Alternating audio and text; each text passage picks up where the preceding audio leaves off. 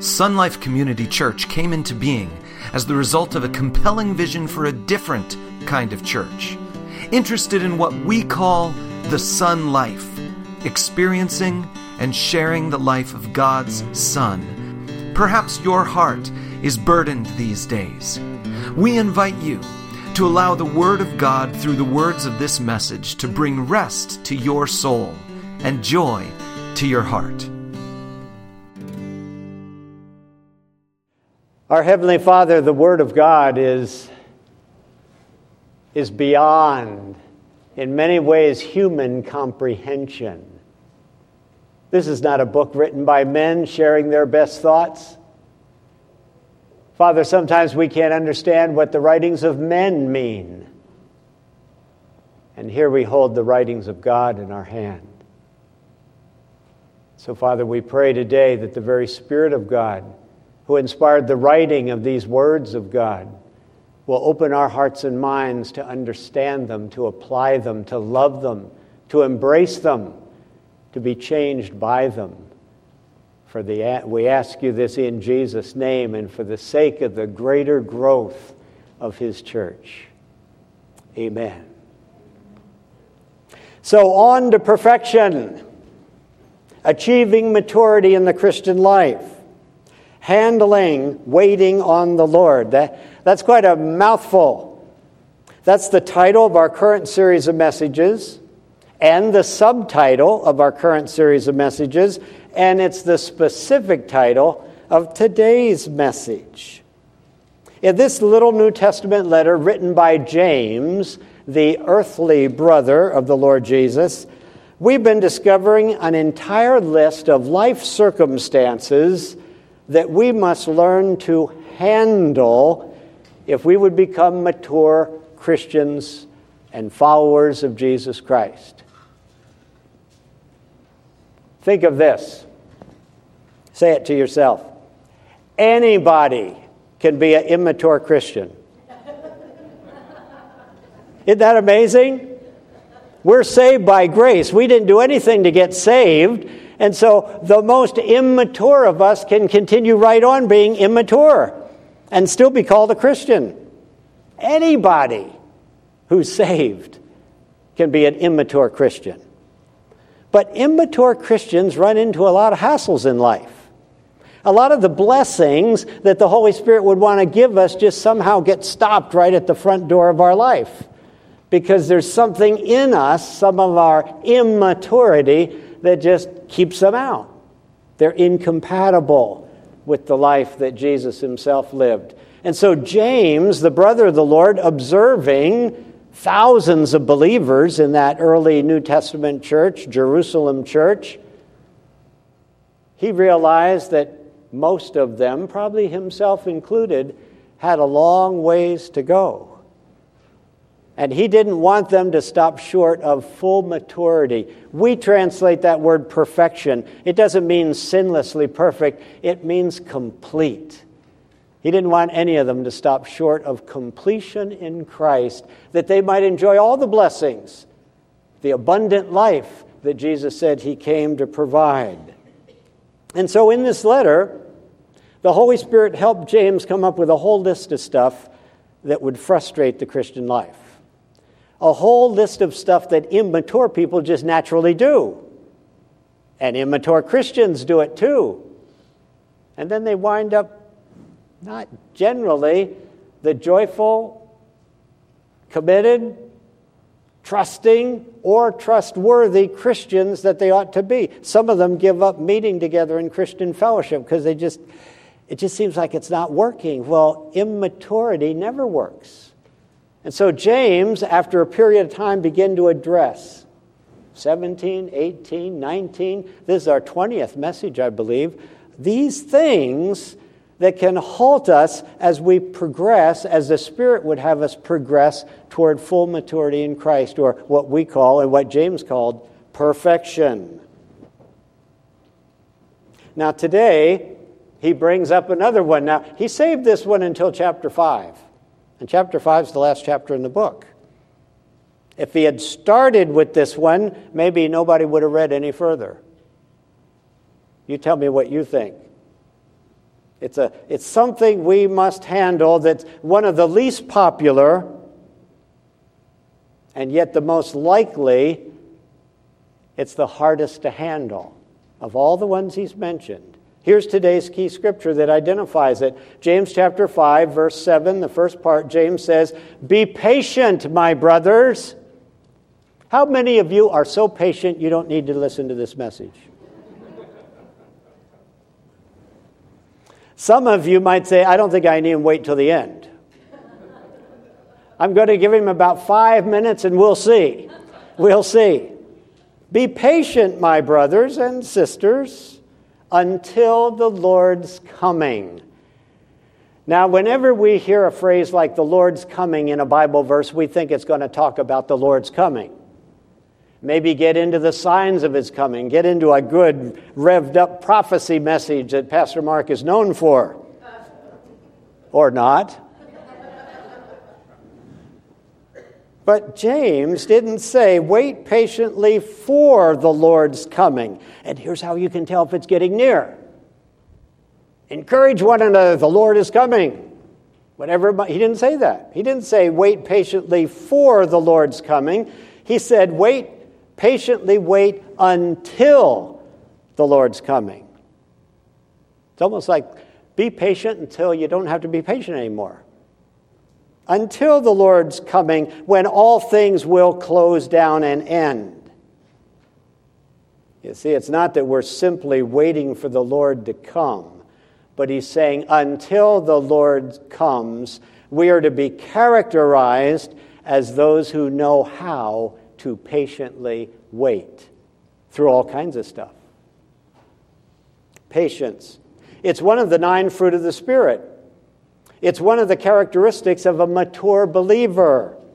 It's one of the telltale signs of a Christ like, Christ surrendered life.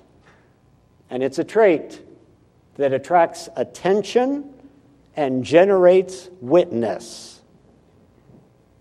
The word James uses here is translated at times in the King James Version. Anybody here still have one of those? You got it with you right now? Are you checking me according to the true word?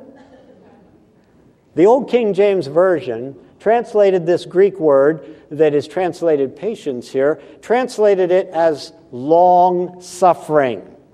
Wow. Any of you raised on the King James Bible, that had to be one of your most favorite words.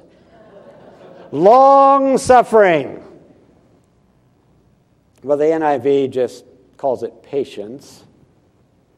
It means to wait on the Lord, what James is saying here, wait on the Lord until the conclusion of the matter, whatever it might be. Sometimes it means to wait on the Lord's working. Sometimes it means to wait on the Lord's revealing. Certain things have to come little by little, and it takes time for us to get a grasp of, of the whole thing. Most generally, it means to wait on some specific outcome that we realize is not up to us. This kind of patience reveals itself as a calm heart in the midst of life's uncertainties. That's how you know if you have it. Do I have a calm heart in the midst of the uncertainty that's around me and in front of me?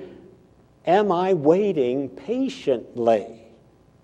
Well, here now is today's key concept. We're just going to share it. You could make it up yourself for sure. We say we can't get to maturity, that state of, of perfection, of Christian completion maturity in Christ. We can't get to maturity unless we learn Notice we have to learn this, doesn't come naturally, unless we learn how to patiently wait on the Lord. You see, impatience and maturity have nothing in common.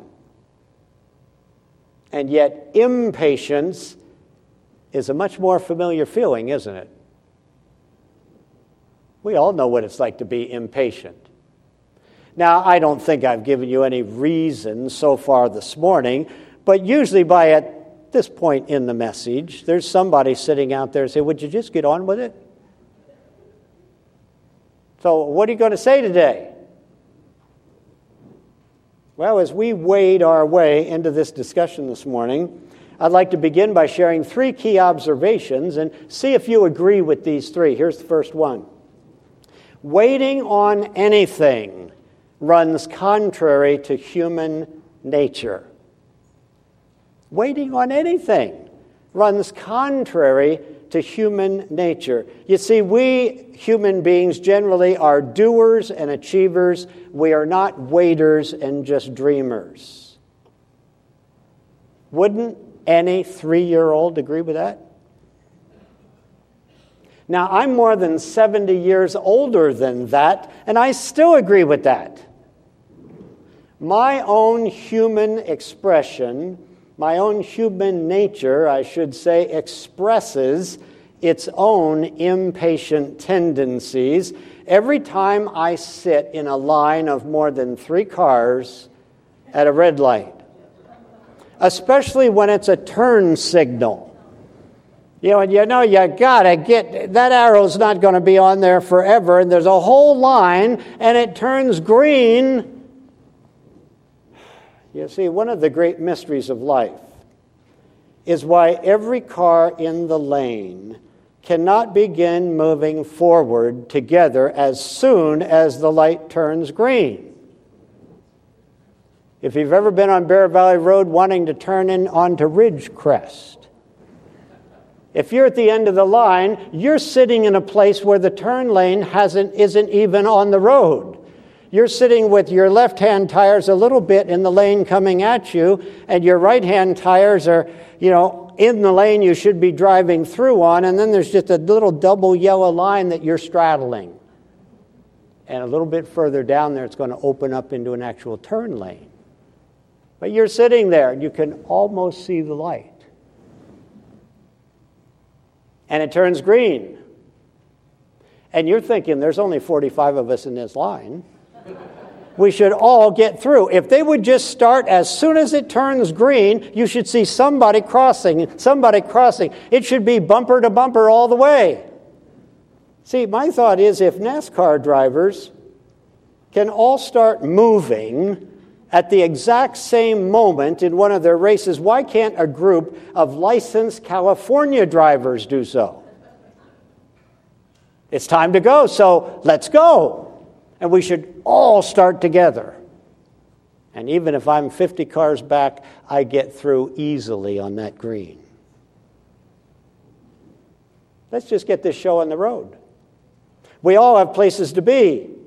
Sitting here for a few additional seconds can make the difference between success and failure.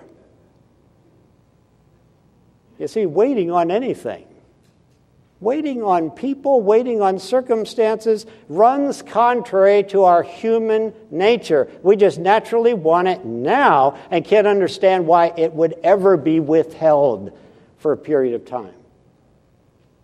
Second thought there, observation waiting on anything, honestly, can seem like capitulation. It seems like you just gave up. You see, as I said, we are doers and achievers, we're not quitters and losers. How about the old saying that says, if you're not moving forward, you're moving backward? You can't just stay still. If you're not making progress, you're, you're actually losing ground. I'm sure we've all heard somebody say that along the way.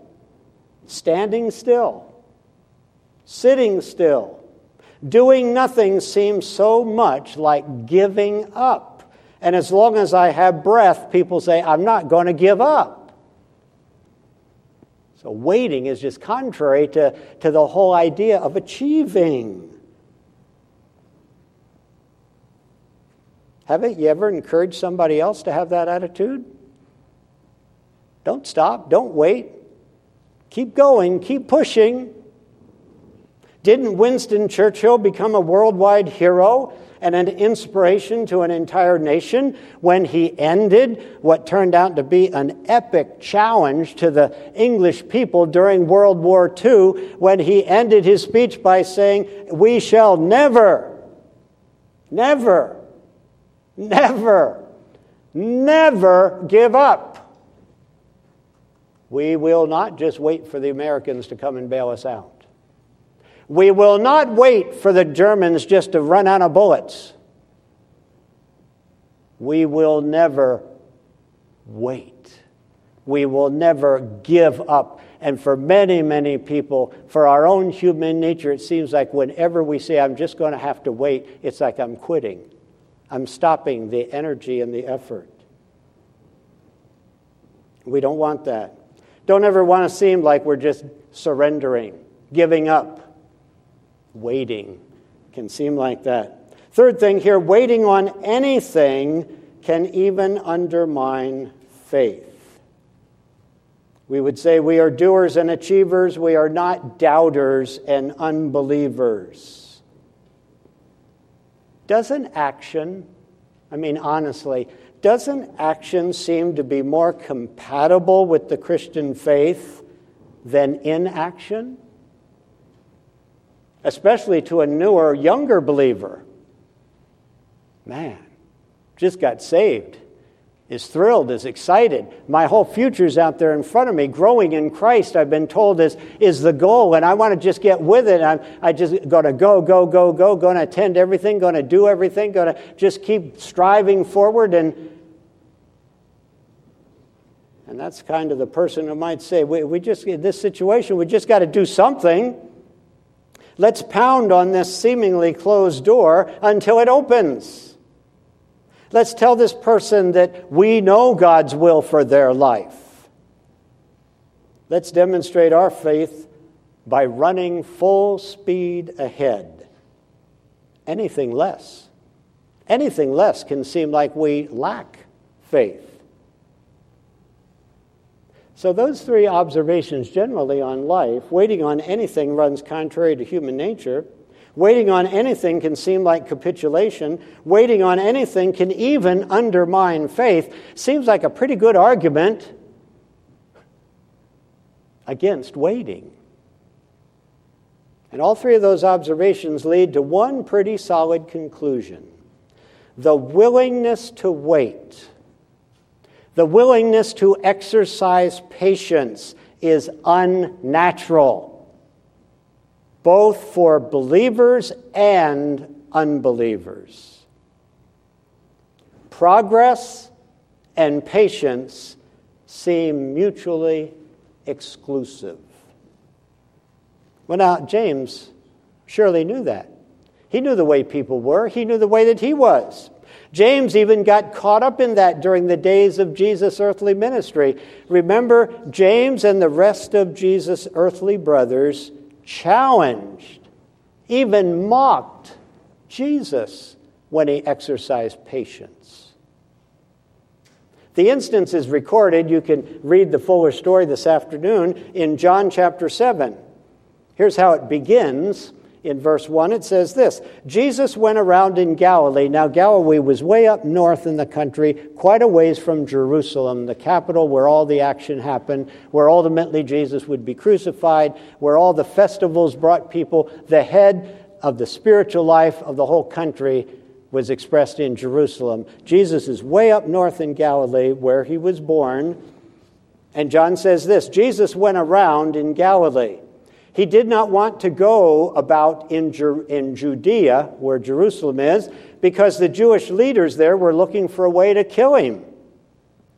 And when the Jewish festival of tabernacles was near, Jesus' brothers said to him, now, this is one of those festivals every, every grown man supposed to appear, every family in Jerusalem and celebrate this festival. And, and Jesus was uh, way far away and he wasn't packing his suitcase.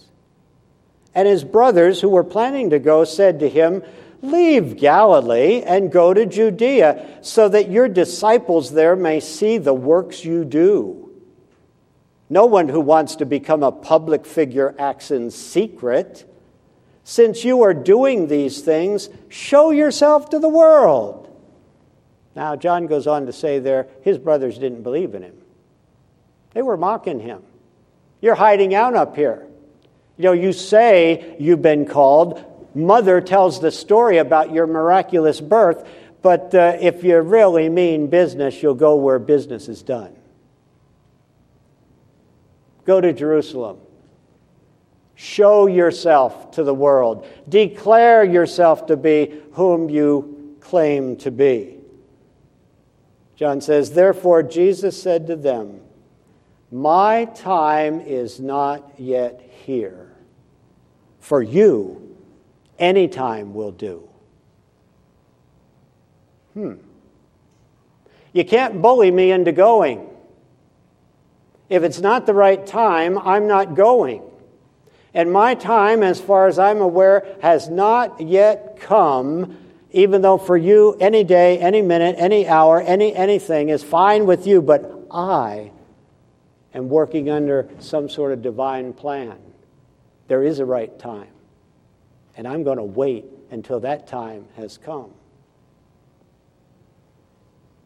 You see, those who are led by fleshly passions or by their own human notions generally do not and cannot differentiate between one time and another time. For them, as Jesus said to his brothers, any time will do. The important thing they would say is that they're taking action toward the goal that they have adopted.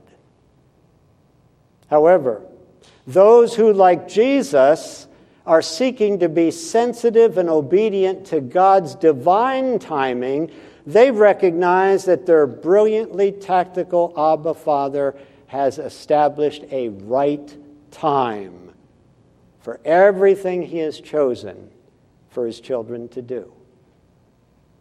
Therefore, waiting on the Lord becomes something that we simply must learn to handle. Got to learn to handle waiting, specifically waiting for God's direction, waiting for God's timing, waiting for God to reveal that now is the time, and that takes learning. That's against our natural nature. That's even against our zealous Christian spirit at times. But if we're really going to become mature in Christ, we need to learn to do that. How to handle those times or even that concept of waiting. So now, James becomes our teacher. He's no longer a mocker of his brother. He's now a believer in his brother. He's now a leader in his brother's church on earth. And James becomes our teacher. And just like his earthly brother, James now takes some very earthy examples to make his point. So here's what I'm calling this morning three patient producing life realities. They can help us learn how to be patient, learn how to wait. Things that we can put in our minds that says, well, yeah, I can see that. I can see that. Sometimes you just have to wait. Well, the first two are from James, and the third one's from me. Here's the first one James would say the nature of life itself should encourage patience. If we just watch the way things go in God's universe, we should understand that patience is a big part of the, of the process. So here's what James says James chapter 5, verse 7 also, but the middle part, he says, he's telling us, some things just cannot be rushed. Well, here's how he puts it he says, Look at the farmer. See how the farmer patiently waits for the land to yield its valuable crop. He says, Look at this, people. You're not farmers, maybe, but learn from the farmer. See how the farmer at times has to just wait. He patiently waits for the land to yield its valuable crop. Now, the farmer had to put some seeds in the ground. The farmer had to prepare the ground. The farmer has to tend it a little bit during the growing season to get weeds out of it and so forth, but he can't make the thing grow faster. He can't make the thing grow bigger and, and more lush. He does what he can do, and then he has to wait. Any farmer knows there's a growing season. And the process of growth and development just can't be rushed. The farmer must simply, as James says, wait for the land to yield its valuable crop. A lot of things in the Christian life are like that. Those of you who have been Christians longer uh, will say, Yeah, I know, I've learned that. You see, it takes time to gain a familiarity with God's Word, doesn't it? It's a pretty big book. Even just the New Testament, even just the Gospels, the stories of Jesus' earthly ministry, you, you need to read them and read them until you can picture what he did and what he said, and that the Holy Spirit at times can bring Jesus' words right back to your mind and say, This is the moment that needs to be applied. We went through that whole series we called Red Letter Living, just going through the red letters of Jesus, his teachings. And he said, Anyone who will put these teachings of mine into practice, well, if you're going to put them into practice, you have to know what they are. And you can't know what they are unless you read them and study them and become familiar with them. So that takes time. It takes time to develop a testimony of God's faithfulness. Oh, there's something beautiful about someone who has a testimony that God has been faithful. God brought us through. It looked really, really bad there for a while.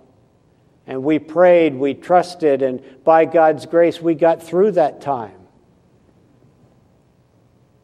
A testimony like that can't be just immediate. It's a process, it's over time. It's saying, and I've seen God do other stuff like that. I've shared with you many, many times in this church tithing. It takes a long time to develop a tithing testimony. Because the Bible says, bring the whole tithe into the storehouse and see if I don't pour you, open up the windows of heaven and pour you out such a blessing that you can't contain it. You say, boy, I'm getting on with that tithing thing. And you bring your tithe on a first fruits Sunday, and by Monday, you're checking your bank account. I wonder how long God's going to take. Tuesday, Wednesday, Pretty soon the whole month goes by. Somehow you got through the month. You paid all your bills. You fed your family. Everything seemed to work out really well, even though this amount of money was gone from it. But then next first fruits, it's like, well, I'll give it one more week, one more month. You bring your tithe. And sure enough, on Monday, you check your bank account. And Tuesday. And it's like, if he opened up a window from heaven, it must have been the smallest window ever known to man. In fact, I don't even see anything that slipped through. then you talk to somebody who's been tithing about 20 or 30 or 40 years. And they say, Yeah, we, we tithe from the time our first child was born. Somehow, our children got through college with bills paid. Somehow the old refrigerator in the house seemed to just last forever. Somehow the washing machine kept right on going and going. Somehow the car, the new car we bought, you know, when we buy the five year old car, keep it for five years, then look for another new car. Somehow the old thing lasted longer than five years. It just kept on.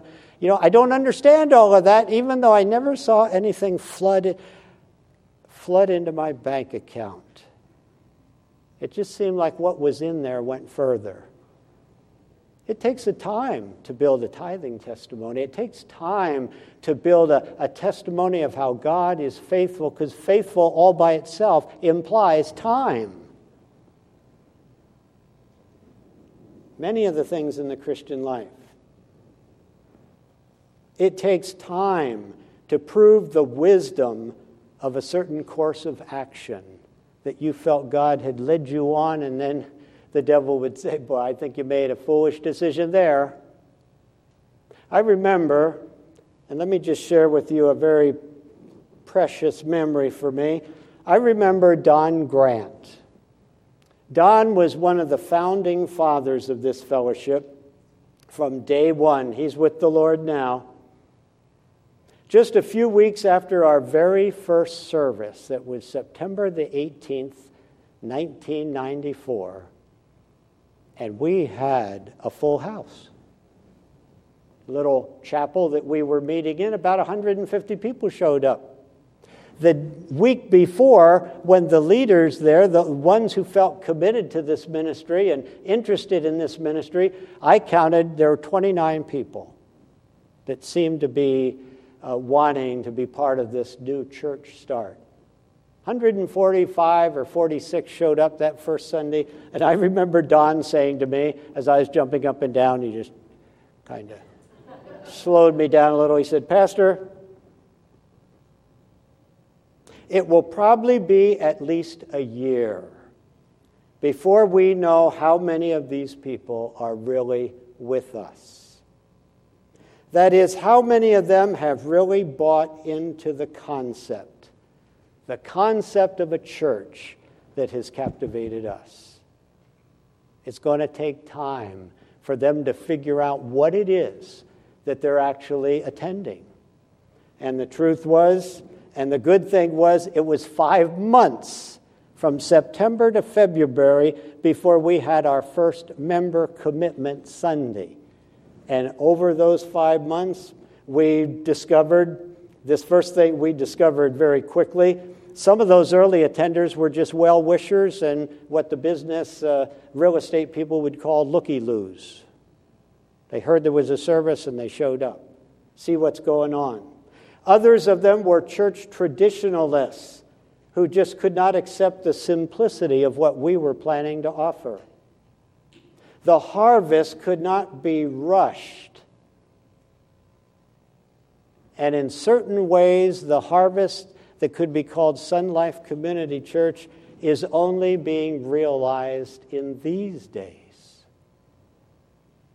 You see, patience has been an important key to the process, and it always is.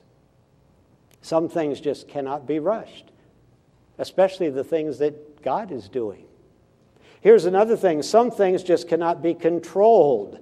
That's also James 5 7. James says, See, meaning talking of the farmer, see how patient he is for the autumn and the spring rain.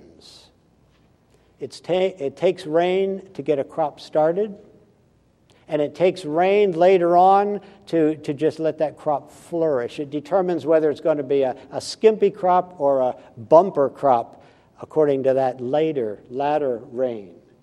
Now, we here in California are most aware of the unpredictability of rain and the fact that we cannot control it. Farmers have known what it's like to wait and hope since the beginning of time. Spiritually speaking, sometimes our ideas don't match up with God's at all, and therefore the rain never comes. And even when it has come right on time, it had to be waited for. James reminds us that life is like that. The very nature of life should encourage patience, and the wise person recognizes it and learns to wait patiently. The Christian life is no different. The earlier, the quicker a young believer learns that lesson, the more ground they gain on their journey toward maturity. So James says, Be patient. Be patient, my brothers. The very nature of life should encourage it for you. Secondly, he says the nature of God himself should encourage patience. James 5, verse 11. He says, He, speaking of God, is full of compassion and mercy. God's worth waiting on.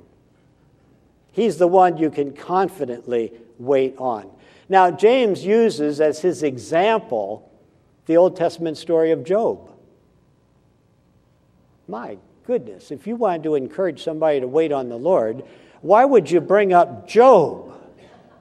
Well, why not mention that God promised his people they'd only be 70 years in Babylon and then he will bring them back and make Nehemiah the hero of your story? That he understood God was going to bring him back. They're going to rebuild the temple, rebuild the walls around Jerusalem, and it's going to be great. But he brought up the story of Job. Job, an incredibly godly man, the most godly man really on the face of the earth. And God had actually said to the devil, Have you noticed my servant Job? He is great. He's awesome. He's true. He's faithful. And the devil says, No, he's not. He only appears to be that way because you've blessed him so. You allow me to take away all of his blessings, all of his physical health, all of his money, all of his even family love. You let me take all of that away, and he'll show you what he really is a rebellious, hateful, fallen human being, just like all the rest. And God allowed that test to go on. Never told Job anything about it. But all those horrible things happened to Job. God just said to Satan, You can't take his life. But Satan made life physically terrible for Job. In the end, in the end, Job Job's own wife said to him, Look, why don't you just curse God and die? Be done with it. And Job says this I know him. That's what's implied there. I know him. And even if he slays me, I will still trust him. I will still trust him. I will wait this out. I will proceed through with my trust, unquestioned. I trust him, even if the worst happens to me. The Lord gives and the Lord takes away. And God honored him and Satan, of course, lost the entire contest. And God returned to Job everything he had had, and even more. And James is saying, Our God is like that. He's compassionate, full of compassion and mercy. Even if there are times when you don't think you're experiencing any of that. God is still that. And He will treat you mercifully, He will treat you with compassion. And James might say, sometimes you just need to wait on Him because He's doing other things in your life than you are even aware of. So trust Him. He is who He is. You can trust Him to be that and you can wait on Him even when uh, what's happening is beyond your understanding. James then says in James chapter 5, verse 11, the middle part, he says, You have seen what the Lord finally brought about. I'd circle that, underline it, highlight it, that word finally. A lot of us right now are in situations where the finally hasn't come yet. Continue to trust the Lord. Continue to wait on the Lord. Finally might be the day you enter into his presence and you're just overwhelmed. When the Lord Jesus says, I want you to meet this one. This, and he makes some reference to that period of life where you found it very challenging to just wait on him. He says, I, I want you to meet her. I want you to meet him. There, there was that time where, for several years there, for several years there, she, he didn't know what was going on, why it was going on, didn't even know if they could hang on through it, but they did. And they waited for the outcome to come. And this is the ultimate outcome. See, James says we need to learn that. We don't know what God's up to. We don't know what plans He has for us. We don't even know if the crop's going to come in great. Just trust Him and wait on Him. Wait on Him. And then I'd just share one last thing with you. Number three, a patience producing life reality that, that I would share with you goes like this The nature of the journey itself should encourage patience the nature of the journey itself, this Christian life, this path we're walking down. We say here, waiting on the Lord doesn't slow our progress toward perfection, it actually accelerates it. It takes a degree of maturity to resolve to wait on the Lord for the conclusion of some matter, some matter that cannot be rushed and that's out of our own control. The totally immature will just continue on their way, either not recognizing the situation is out of their control or simply not caring. They're going to establish control over it and they just push ahead. They push on. Frequently, they wind up in some disaster, a wipeout that challenges their faith, even, and that brings their journey toward maturity to a halt because now they're all filled with all sorts of immature thoughts and notions and deeds and efforts.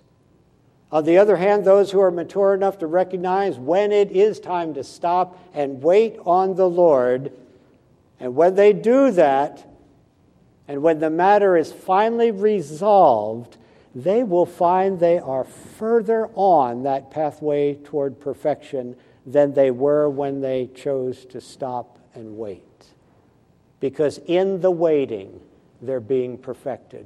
In the waiting, they're learning to be mature and to trust God and to believe God and to just uh, be willing to sit in the dark for a moment and wait on Him. And so we say, waiting on the Lord demonstrates maturity. It not only helps create it, it demonstrates you've got a good bit of it already. To wait on the Lord takes a mature attitude and mature um, determination. So our final thought says this None fall so far behind as those who seek to run ahead. Maturity comes soonest to those who have learned to handle waiting on the Lord. I don't know if there's anything particular that is underway in your life or that you want to see underway in your life or that you even know God has working through your life right now, but it's not done yet. I just encourage you just wait on Him. Wait on Him. If there's even areas of your life that are just completely big question marks, you wonder, what am I going to do? Where am I going to be? What are the decisions I'm going to make? Uh, how will this work out? Where will I be 10 years from now? Just wait on the Lord. He will reveal to you everything you need to know. He will accomplish through you everything He desires to do. He will bring you to that place where within yourself, peace and waiting fit right together. And you'll know something of the compassion and the mercy of the Lord. Heavenly Father, you look down upon us with all the wisdom of the ages. And yet the Bible says you, you sympathize with us. The Lord Jesus understood what it's like to be a human being and have to trust you for the timing, for the fulfilling of even the will that you had revealed to him.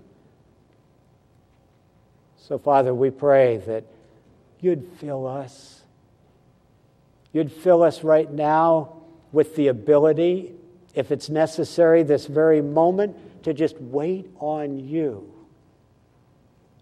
Protect us from foolishness.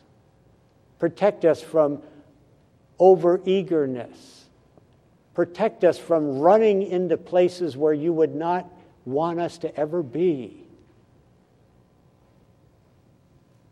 And if there's anyone in this room right now feeling that, that feeling of anxiety in their heart because of some unknown circumstance. Father, cause them to say, I will wait on God. I don't have to know this right now. I will wait on God. I will trust Him. I will yield myself, every part of me, to His care right now. And then, Father, fill them with that peace and give them the, the ability to, to practice this lesson that James would teach us. Father, may we never forget it. May we, may we just be those who know how to trust you and to wait when we must do so. For we ask it in Jesus' name. We hope this message has inspired you to live the sun life together with us. If you are near Apple Valley, California this weekend, we invite you to join us in person Sunday morning or through our live broadcast. All the details are on our website at sunlifecommunitychurch.com.